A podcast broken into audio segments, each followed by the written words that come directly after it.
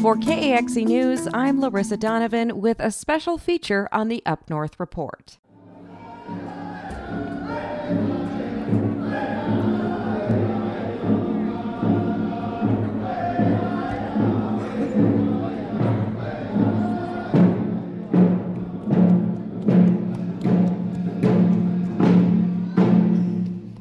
For one evening in Onigum, communities came together for a feast and a dance. Co hosted with the Walker Hackensack Akeley School District and the Onigum Local Council of the Leech Lake Band of Ojibwe, the evening started with a feast that featured walleye bites, wild rice, fry bread, and blueberry compote. Janelle Johnson, Director of American Indian Education for WHA Schools, explained that eating together at an event is a long standing tradition. We gather in Anishinaabe and other native cultures. There's always food. Our fall feast was like the culmination of the wild rice harvest. Anytime we harvest a plant or food from the earth, we we give thanks.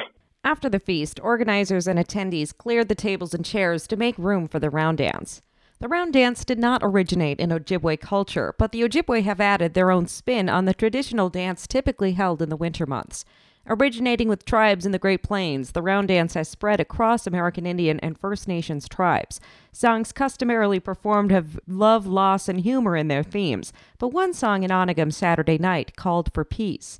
Everyone is welcome to join in a round dance, which is a type of sidestep dance in a large circle with a group of singers and drummers in the middle. Leech Lake Tribal Chairman Faron Jackson Sr. opened up the event with some words acknowledging the coming together of community for this event. We are all people of color.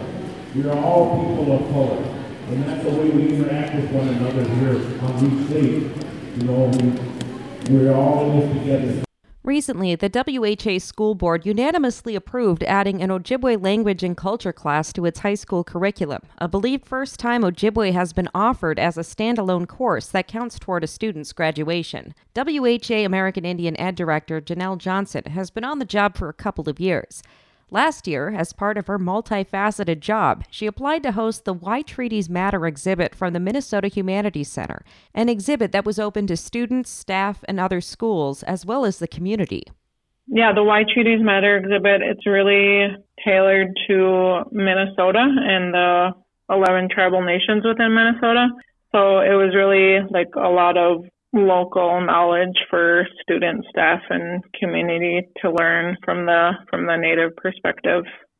As WHA's American Indian Ed program expands, Johnson hopes to see plenty of applicants for the new course offering. For the moment, Johnson is teaching the course herself after she pursued a teaching track that started with an endorsement from her tribe. So the PELSB Licensing Board, they have the pathway on their website and that would be one of the first steps is to contact the tribal nation that they belong to for an endorsement to um, to be able to teach American Indian language, culture, and history. Language revitalization is a passion of Johnson's, and she said she is responding to what the community wants with WHA administration on board. Uh, it's not like um, a sustainable thing to do to be to be the director and to be teaching, but right. um, I didn't want to prioritize it and get started because the community wanted it, and I'm really passionate um, about language revitalization. I'm pretty knowledgeable about Ojibwe language. We really want to expand to classes in the middle school as well as the elementary, and our our administration is on board with that. So that's part of why we're looking someone to teach the classes and help build up our Ojibwe language program. The expansion of Ojibwe studies and inclusive cultural events are just pieces on the path to healing. An incident of what Johnson described as racial harassment the year before she arrived to WHA schools began a community initiative to bridge cultural differences.